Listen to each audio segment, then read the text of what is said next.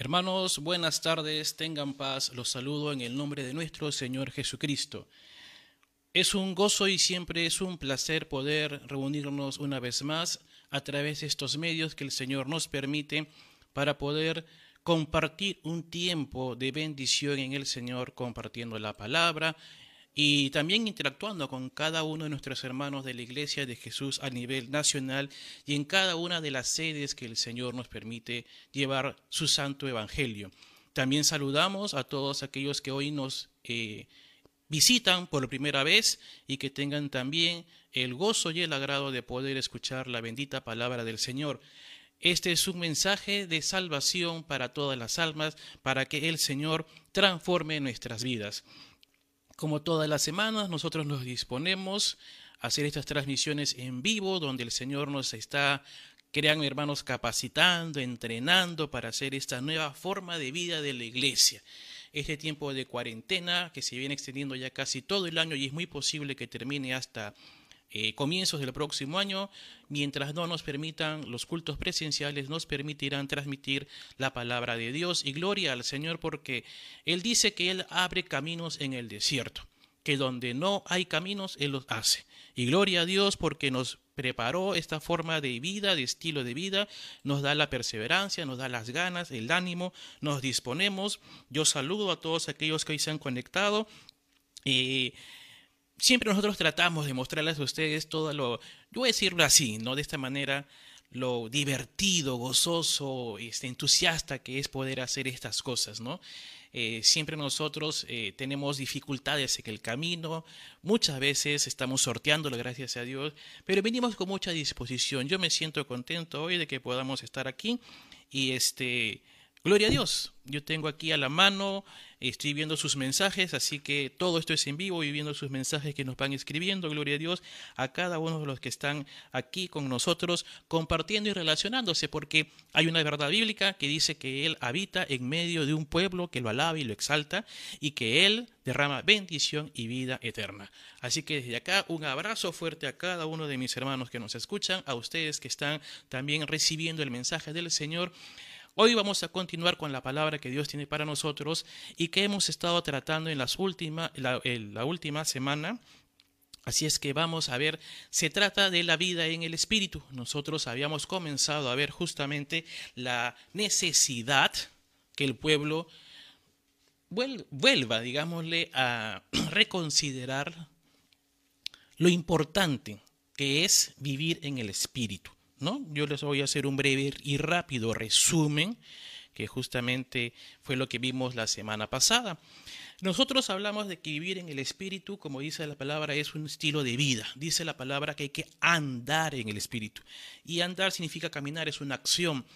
Muy a diferencia de lo que un sector o grupo de creyentes pueda entender, la vida de fe no es estacional, no es monótona, no es protocolar, siempre tendrá sus, sus protocolos, pero no siempre será así. ¿Y qué ocurre? De que la vida tiene que ser ágil, dinámica, activa. Nosotros tenemos que movilizar, como en este caso, este, todo la, la logística que se necesita para cumplir dos objetivos que tiene, y recalco, la vida de una iglesia. Uno es difundir el Evangelio y dice que toda criatura ha de conocer esto. Los medios dice que será por todos los confines de la tierra.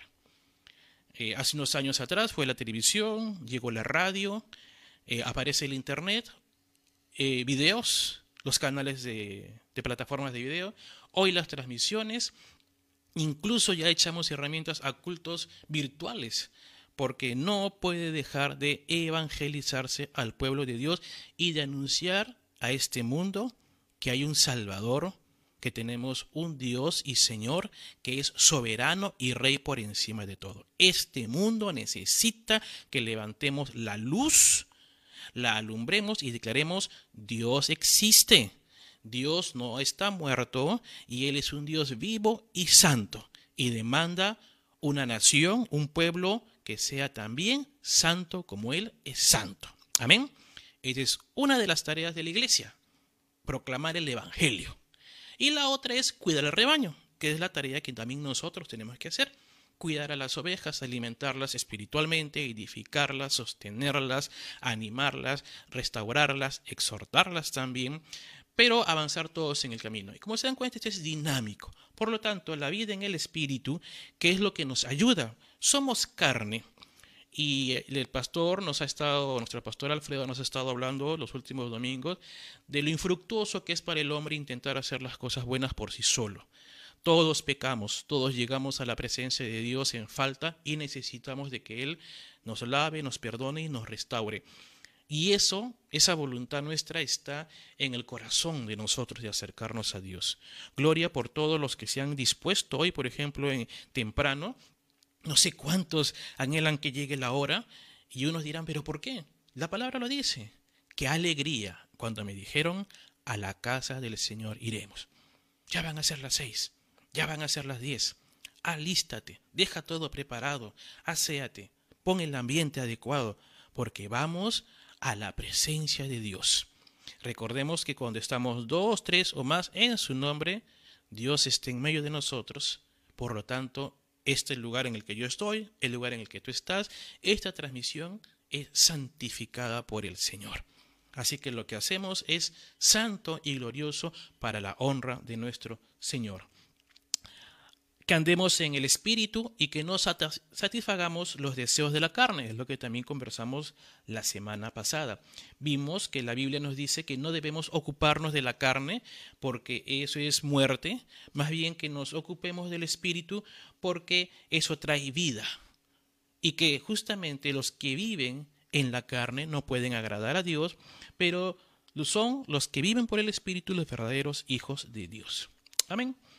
Bien, vimos que había que ser llenos del Espíritu Santo, Es que el Señor demanda la santidad de su pueblo, que pronta a su venida vendrá y encontrará a un pueblo separado, apartado, en la parábola de las vírgenes, que están llenos de la presencia del Espíritu Santo, y con eso se remarcaba la imperiosa necesidad de que nosotros en estos últimos tiempos estemos lo más preparado posible para poder estar listos para cuando venga el novio y nos toque la puerta, nosotros cojamos nuestras lámparas y salgamos al encuentro del Señor. E hicimos esa pregunta la semana pasada. ¿Estamos listos? Tú que me escuchas, ¿estás listo ya? Muchos de nosotros necesitamos todavía afinar muchas áreas de nuestra vida. Y gracias sean dadas a Dios por su enorme misericordia, bondad, que aún nos tiene paciencia, que nos ayude en nuestras debilidades y nuestras flaquezas, en nuestros errores, para salir del pecado, para ser limpios y santos para la obediencia y la gloria de nuestro Señor. Bien, la semana pasada nos centramos también en que el Espíritu Santo es Dios y vimos toda la, la, presencia del Espíritu Santo a través de la historia bíblica y la humanidad, que Él fue el creador desde el principio de todas las cosas, incluyendo la creación del hombre, por eso dice que hemos sido hechos a imagen de, de Dios, ¿no? donde Él es mismo, el Espíritu Santo es Dios. Y hoy vamos a ver un paso más Permítame ubicar mi diapositiva. Vamos a avanzar un paso más justamente en cuáles son las, cómo se manifiesta. Una de las cosas es la manifestación del Espíritu Santo. Bien, vamos a ver aquí.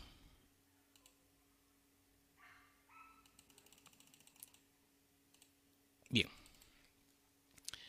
Entonces, el Espíritu Santo tiene manifestaciones.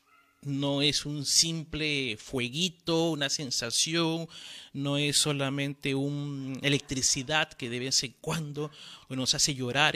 Todas esas cosas sí son manifestaciones, pero no solamente es eso. Entonces, hoy eh, vamos un poco a avanzar en esta segunda parte en cómo se manifiesta, que es lo que la Biblia especialmente nos dice, de cuáles son las manifestaciones del Espíritu Santo. Y una de ellas es fuerza. Miren, el Espíritu Santo nos da fuerza. Entonces, vamos a ver qué nos dice el texto. A ver. Aquí, jueces 14.6.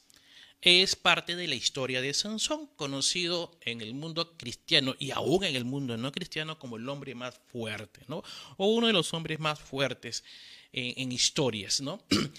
Eh, nosotros conocemos eh, el relato bíblico de cómo fue la unción que el Señor le entregó a este hombre para que pueda desarrollar la tarea que Dios le encomendó y parte de la mm, los, eh, así, aditamentos con los cuales le implementó este Dios a Sansón fue fuerza.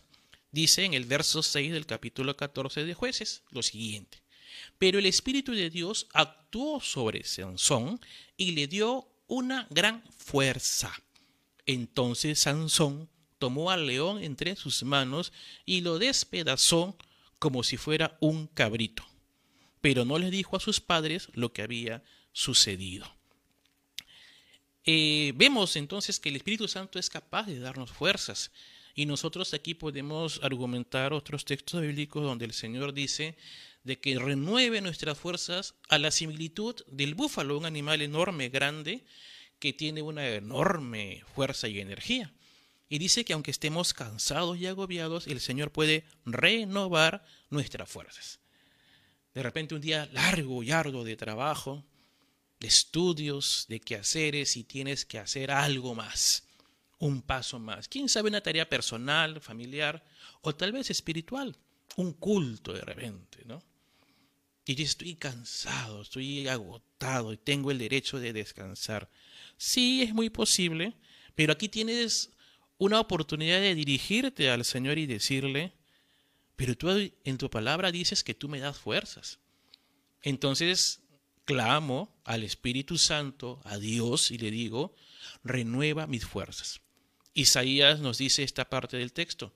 Los jóvenes caminan y se cansan, pero los que esperan en Jehová tendrán nuevas fuerzas. Y como las águilas volarán, caminarán y no se cansarán, correrán y no se fatigarán. Aleluya, amén. ¿Entendemos? Le damos exaltación al Señor. que nuestro cuerpo físico puede tener todo el desgaste necesario como es propio de un desgaste físico, eh, pero cuando tú estás en la presencia del Señor, bajo la gracia de Dios, los dolores se van, el cansancio se elimina. Cuando iniciamos una vigilia y a veces la fatiga viene y el sueño nos gana, podemos echar mano de todas las artes y formas para poder estar despierto. Pero hay una que es mucho mejor, justamente esta. El Espíritu Santo tiene fuerza, tiene poder para que nosotros podamos estar firmes. Amén. Gloria a Dios. Otro aspecto más es que el Espíritu Santo da convencimiento. Bien. Entonces, vamos a buscar también el libro de jueces, ¿no? En el capítulo 6. Mire, jueces 6, 34. Otra historia bíblica, otro personaje que tuvo contacto con el Espíritu Santo para que sea convencido o el pueblo sea convencido. Dice entonces el espíritu de Jehová vino sobre Gedeón, y cuando éste tocó el cuerno, los abieseritas se reunieron con él. El texto continúa diciendo de que fue a través del poder del Espíritu Santo en que fueron convencidos. Permítame para que les pueda poner todo el texto. Fueron convencidos por el poder del Espíritu Santo. Amén. Otro aspecto, cómo se manifiesta el Espíritu Santo, es a través del celo. Y vamos a tener que aclarar que esto es un celo, llamémoslo santo, bajo las condiciones en el cual Dios cuida algo importante que es su santidad. No estamos hablando del celo humano, natural, egoísta, rencilloso y muchas veces contencioso, sino que vamos a hablar de un celo por agradar a Dios, por hacer las cosas correctas al Señor, las cosas importantes que Dios tiene. Y para ello les pido que busquen Primera de Samuel, el capítulo 11. Los versos 6 y 7. Entonces el Espíritu de Dios vino con poder sobre Saúl y se enojó mucho. Así que tomó dos bueyes, los cortó en pedazos y envió mensajeros para que los llevaran por todo Israel con el siguiente mensaje. Esto es lo que le pasará a los bueyes del que se niegue a seguir a Saúl y a Samuel en la batalla. Entonces el Señor hizo que la gente tuviera miedo del enojo de Saúl, por lo tanto todos salieron a la guerra como un solo hombre. Esta es una traducción viviente. Cuando ustedes leen la Reina Valera cambia la palabra por celo, pero indica que el celo de Saúl hizo que de una manera motivara al pueblo a salir a la guerra, porque estaban desanimados, porque estaban eh, en otros asuntos, no estaban pendientes de la tarea del Señor. Y Saúl en el celo que tenía por las cosas de Dios, hizo esta, esta obra con los bueyes al partirlos para inspirar a todo su ejército y a toda la ciudad a que vayan a la pelea, a la guerra, que en nuestro caso nuestra lucha, ya saben, no es contra carne, no es contra sangre, no es contra este, las personas, nuestra lucha es contra huestes espirituales de maldad. Nuestra lucha es orar, por ejemplo. Tenemos una batalla enfrente en nuestro gobierno. Es una cosa que está actual, por ejemplo. ¿no? Tenemos un tema con nuestras autoridades donde la moral, la ética, la corrupción es de día a día donde cada uno se cree juez del otro y mejor que el otro, pero resbalan con la, misma cáscara, por decirlo así, ¿no? Entonces, la sociedad eh, no sabe en quién confiar. Tenemos a unas elecciones en nuestro país. Eh, vendrá un nuevo gobernante. Y ya ustedes habrán visto pues cómo han iniciado las campañas todos los futuros candidatos. Cada uno bien pintoresco con todas sus cualidades. ¿Qué hacemos nosotros? No vamos a salir a, hacer pelea política, ni a hacer discusiones, ni polémica. Lo que nos toca es luchar desde donde la palabra dice, que oremos por nuestras autoridades y por las que están en eminencia y por todos los gobernantes. Así que le toca a la iglesia de Dios clamar por el futuro gobernante del país, para que lo haga no solamente bien, sino lo haga en rectitud especialmente. Porque cuando un gobernante es recto, el pueblo se alegra, dice. Pero cuando un gobernante es perverso, hay llanto y hay dolor, hay escasez y hay pobreza, y la tierra recibe la maldición de esa corrupción. Queremos un país que tenga producción, que nuevamente nuestro mar produzca peces. Queremos que nuestros campos tengan cultivos en gran cantidad queremos que haya mayor exportación de nuestros productos, queremos que haya más empleo, que haya menos pobreza, que haya menos desnutrición, que haya menos analfabetismo, que haya mejor educación. Queremos todo eso, porque es bueno. Pero este país necesita entender que necesita primero a Dios.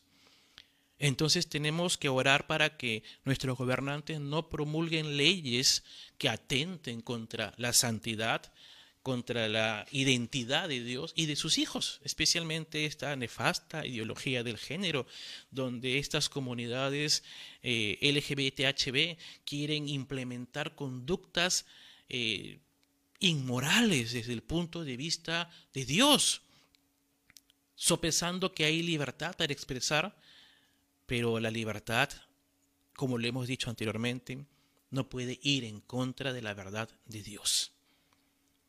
Nosotros no podemos ponernos a discutir con las personas ni a pelear con ellas, tenemos que clamarle a Dios por nuestros gobernantes, por nuestro país. Tenemos eh, zonas de nuestro país que aún no superan el tema de la pandemia, que aún siguen. Hemos enterado de un pequeño rebrote en la zona norte, en la ciudad de Máncora, donde tenemos iglesias y hermanos.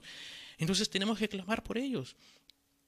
Para que en principio las personas se comporten adecuadamente, porque ya sabemos que son ellos los portadores del, virus, el virus no camina solo, entonces tenemos que pedir para que las personas tengan la conciencia necesaria, tenemos que pedirle a Dios para que también eh, cuide y siga aliviando a su pueblo de este mal.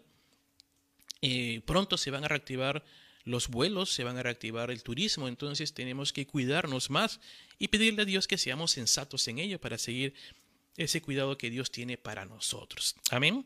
Entonces, yo les mencionaba esto de que hay un celo de parte de nosotros por hacer las cosas de Dios. ¿Y dónde se lucha? En la iglesia. Aquí se lucha. no saliendo a hacer marchas ni poniéndonos un pañuelo, se lucha de rodillas. Hay un ejército de Dios, dice así Joel, ¿no? un ejército que camina junto y, no se, y, no se golpean uno contra otro, sino que van derechitos. Lima, Trujillo, Chiclayo, Piura, órganos, el Perú, Latinoamérica, Europa, todos los cristianos, los hijos de Dios, tenemos que caminar juntos y marchar bajo una misma bandera, que es exaltar el nombre del Señor. Amén. Por eso nos da satisfacción en cada culto de la semana que hemos roto las barreras de las células para poder intercambiar nuestros cultos con nuestros hermanos de cada una de las sedes y que esperamos sea esto cada vez más abundante. Amén. Bien, un paso más vamos a dar. El Espíritu Santo también se manifiesta a través de profecías la profecía como un don y como una, un ministerio es una de las formas como nuestro Señor, a través de la obra del Espíritu Santo, se manifiesta con nosotros. Y podemos tomar el ejemplo de Números, el capítulo 24, los primeros versículos, dice la historia de Balán, ¿no?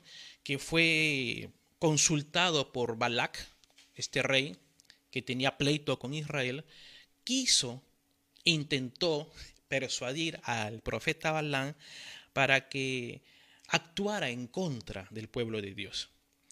Y el verso que vamos a leer, el capítulo 24, verso 1 dice, finalmente Balán comprendió que el Señor estaba decidido a bendecir a Israel.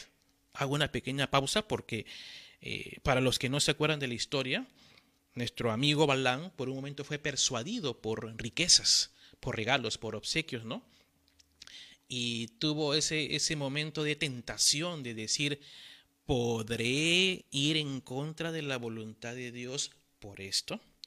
¿Podré canjear lo material por lo espiritual, el plato de lentejas por la primogenitura? ¿Podré hacerlo? Y Balán quiso, pues, de alguna manera, este, convencer, quiso especular, teorizar, quiso argumentar con Dios las posiciones, que es lo que, por eso lo menciono entre comillas, el cristianismo moderno está haciendo. Quiere argumentarle a Dios ciertas posiciones, ¿no? Especialmente con los temas de libertades sexuales o libertades económicas o libertades de, de unidad, ¿no? Entonces, hoy que está de moda la inclusión, el otro día con unos hermanos vivíamos un, un panfleto de una conferencia que se va a realizar a favor de la comunidad gay y donde una, un ministro, se dice cristiano, ¿no? Eh, busca la inclusión, dice, pues eso fue el tema, ¿no? La inclusión de estas personas que atentan contra la moral de Dios como que si eso fuese parte de una estrategia para atraerlos. Todos nosotros somos conscientes del amor que tenemos que darle a todas las personas, de cualquier eh, distinción de raza, de cualquier condición económica, aún de cualquier determinación de su forma o estilo de vida. Pero una cosa es amarlo y otra cosa es estar de acuerdo y ser cómplices de eso. Y la palabra de Dios, estimado hermano, estimado amigo, quien me escucha ahora y que seguro lo escuchará más tarde después, es que la palabra de Dios es bien clara. Varón y mujer los hizo Dios. No hizo nada más. Entonces no se puede argumentar con Dios otra posición, no hay un intermedio, no hay un, un plomito por ahí, o es blanco o es negro, o es bueno o es malo. La luz y las tinieblas no pueden ir juntas. No podemos nosotros intentar argumentarle a Dios a estas alturas. Algunos dicen del siglo XXI. Sí, pero Dios es el mismo de ayer, es el mismo de hoy, es el mismo de siempre. Entonces, no hay el argumento de que podemos este, convencer y traer a un Dios actual de una forma distinta a nuestro estilo y a nuestra forma como nosotros queremos.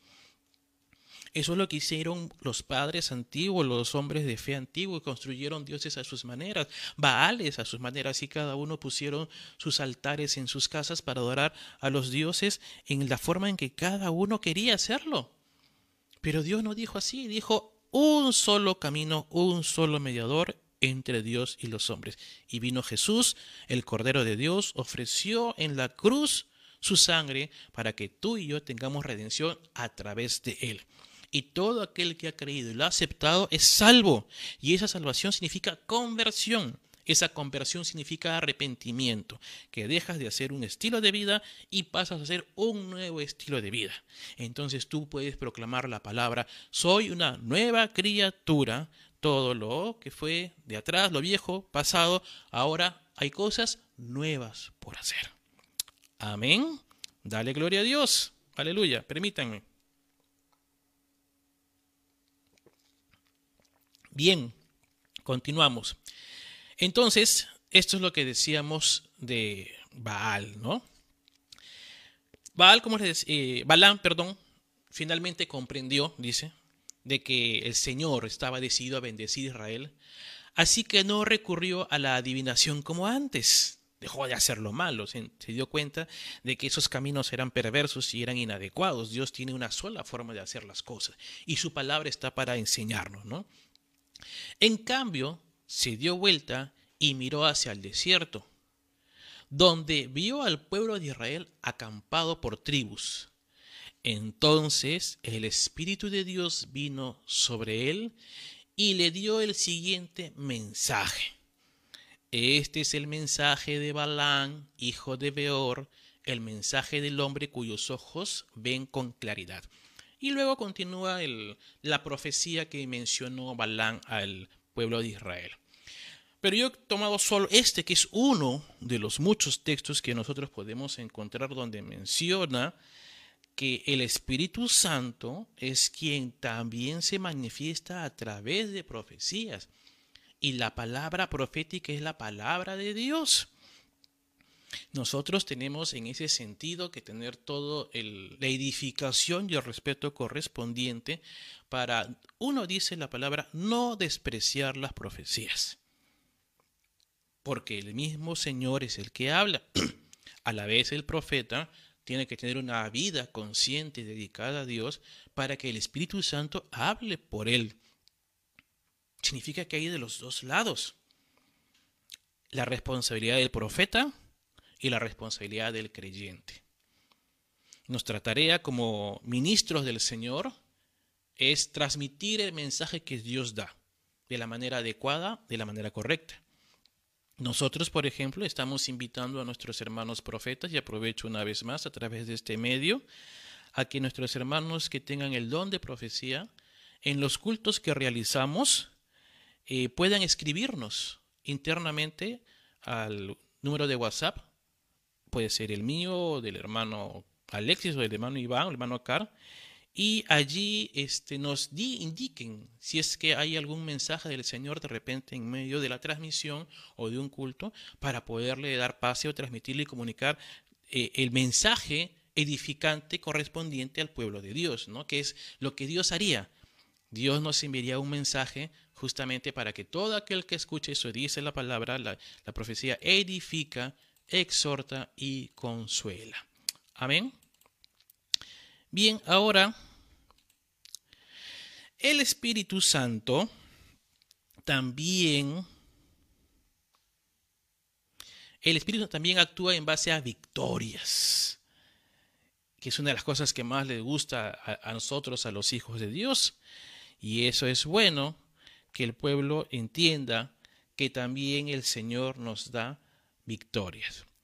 Eh, vamos a ir al libro de jueces una vez más. Jueces nos ha alimentado bastante el día de hoy. Entonces yo les pido que vayan al libro de jueces, el capítulo 3. y del verso 9 en adelante. Jueces 3, 9. Leemos, ¿no? Pero cuando el pueblo de Israel clamó al Señor por ayuda, el Señor levantó a un libertador para salvarlos. Se llamaba Otoniel, hijo de Cenaz, un hermano menor de Caleb. El Espíritu del Señor vino sobre él y comenzó a ser juez de Israel. Entró en guerra contra Cusán Risataín, rey de Arán, y el Señor le dio la victoria sobre él. Y hubo paz en la tierra durante cuarenta años. Luego murió Otoniel, hijo de Cenaz. Esta victoria que el Señor entregó trajo paz al pueblo de Dios durante 40 años. Eh, si yo te pregunto, ¿necesitas paz en tu hogar? ¿Paz en tu familia, en tu trabajo? Bueno, hoy has leído y has escuchado que hay un Dios que entrega victoria a su pueblo. ¿Y qué tenemos que hacer nosotros? Clamar a Él. Clamar y buscarle al Señor para que Él accione esa victoria en nuestras vidas. Vamos a ver otro ejemplo. Esto lo vamos a encontrar en el libro de Crónicas. En el libro de Segunda de Crónicas, el capítulo 20, versos 14 en adelante. 14 al 17. Dice que estaba allí Jaciel, hijo de Zacarías, hijo de Benaía, hijo de Jehiel, hijo de Matanías, levita de los hijos de Asaf, sobre el cual vino el Espíritu de Jehová en medio de la reunión. Y dijo, Oíd Judá todo, y vosotros moradores de Jerusalén, y tú, rey Josafat. Jehová os dice así, no temáis ni os amedrentéis, porque de esta multitud tan grande, porque no es vuestra la guerra, sino de Dios. Amén. Vino el Espíritu del Señor para decirles, no tengan miedo. Como nos viene diciendo el Señor, no tengan miedo. No tengan temor de la multitud, del virus, de la economía, de los gobernantes. No tengan temor a las circunstancias confíen en Dios, porque dice que la guerra no es nuestra, sino que es del Señor. Él es el que pelea la batalla por nosotros. Él es el que va adelante tomando acciones. Y todo obra, todo obra para el bien de sus hijos. Así es que nosotros no tenemos que andar con temores y con miedo. Hay situaciones, circunstancias que nosotros, eh, el cuerpo, nuestras reacciones son inmediatas. Pero justo para eso está el poder del Espíritu Santo, para darnos el control, el sosiego, la paz. Como en lo que vamos a ver ahorita, el Espíritu Santo también nos da sabiduría, inteligencia, arte e invención.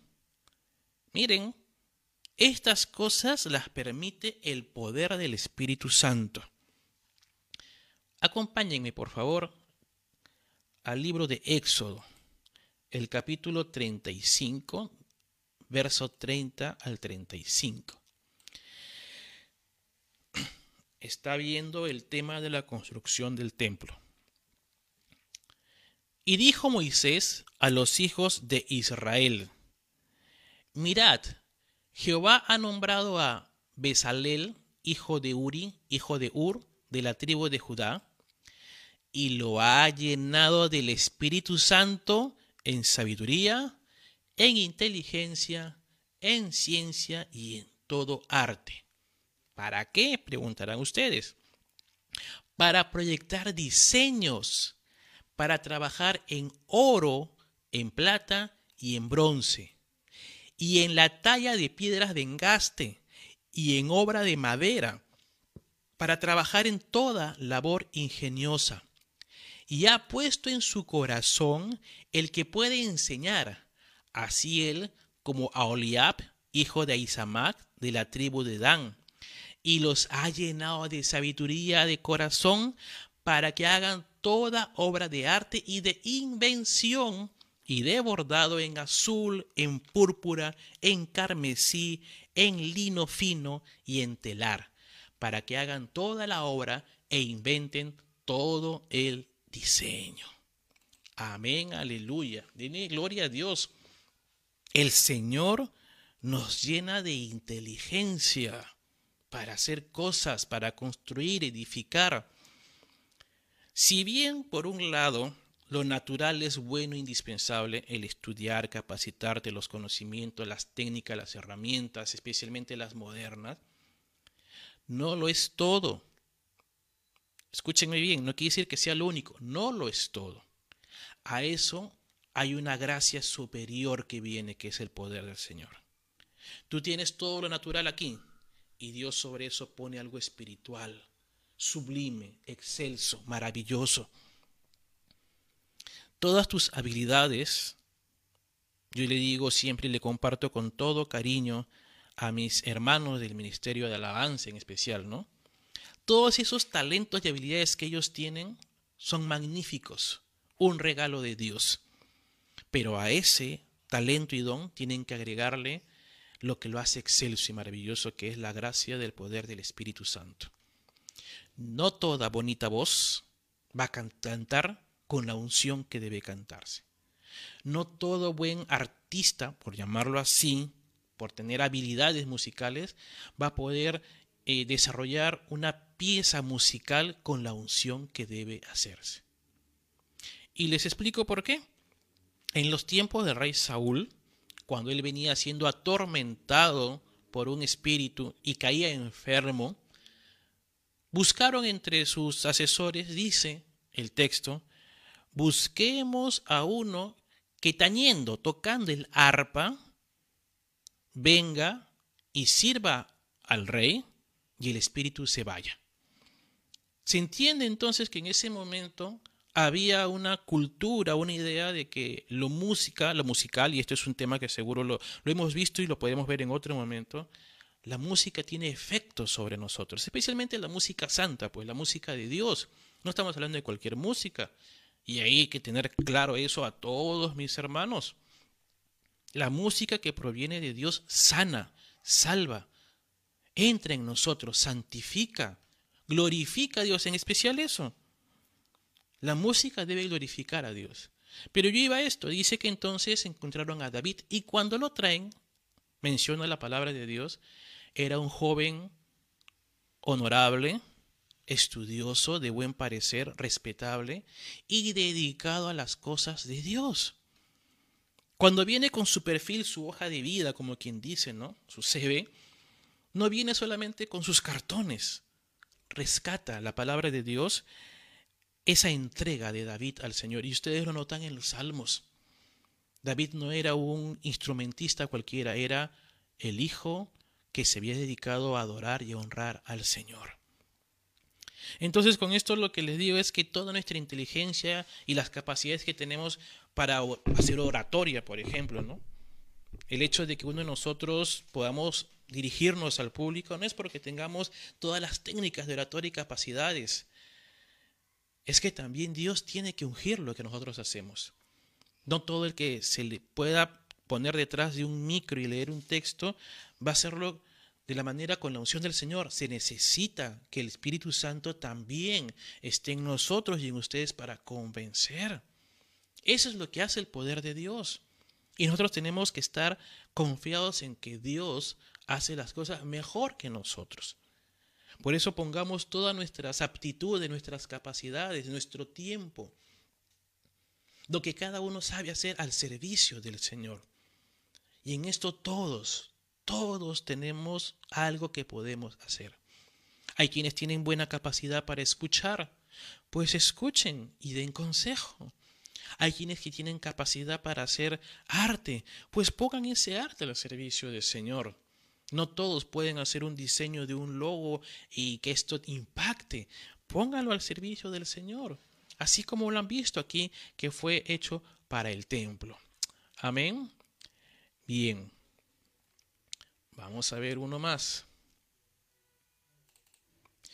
El Espíritu Santo también nos concede llenura. Llenura, plenitud, que es una de las cosas importantes que nosotros tenemos que observar. A ver, vamos a ir a la palabra a Primera de Samuel, el capítulo 16, 12 en adelante. Es parte de la historia de Saúl. Jesé hizo llamar a David, que era un joven de piel morena, ojos brillantes y muy bien parecido. Entonces Dios le dijo a Samuel, levántate y échale aceite en la cabeza, porque él es mi elegido. Samuel tomó aceite y lo derramó sobre David, en presencia de sus hermanos. Después de esto regresó a Ramá. En cuanto a David, desde ese día el Espíritu de Dios lo llenó de poder. Amén. Aleluya, le dan gloria a Dios.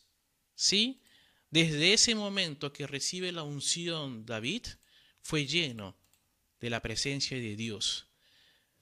Ahí estuvo la presencia de Dios con David en adelante.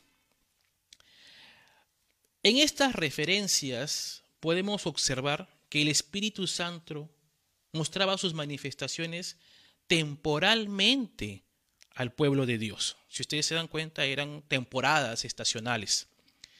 Hoy podemos ser llenos de Él, del Espíritu Santo, siempre gracias a la promesa que Jesús nos dio, que Él pediría al Padre que nos envíe el Espíritu Santo para que esté siempre con nosotros y nos ayude. Amén. Esa es la promesa que Dios nos ha dado, que va a estar siempre con nosotros. ¿Qué tenemos que hacer? Cuidarlo. Cuidar, ese sí es algo cierto, que cuidar la presencia del Espíritu Santo que hay en nuestras vidas.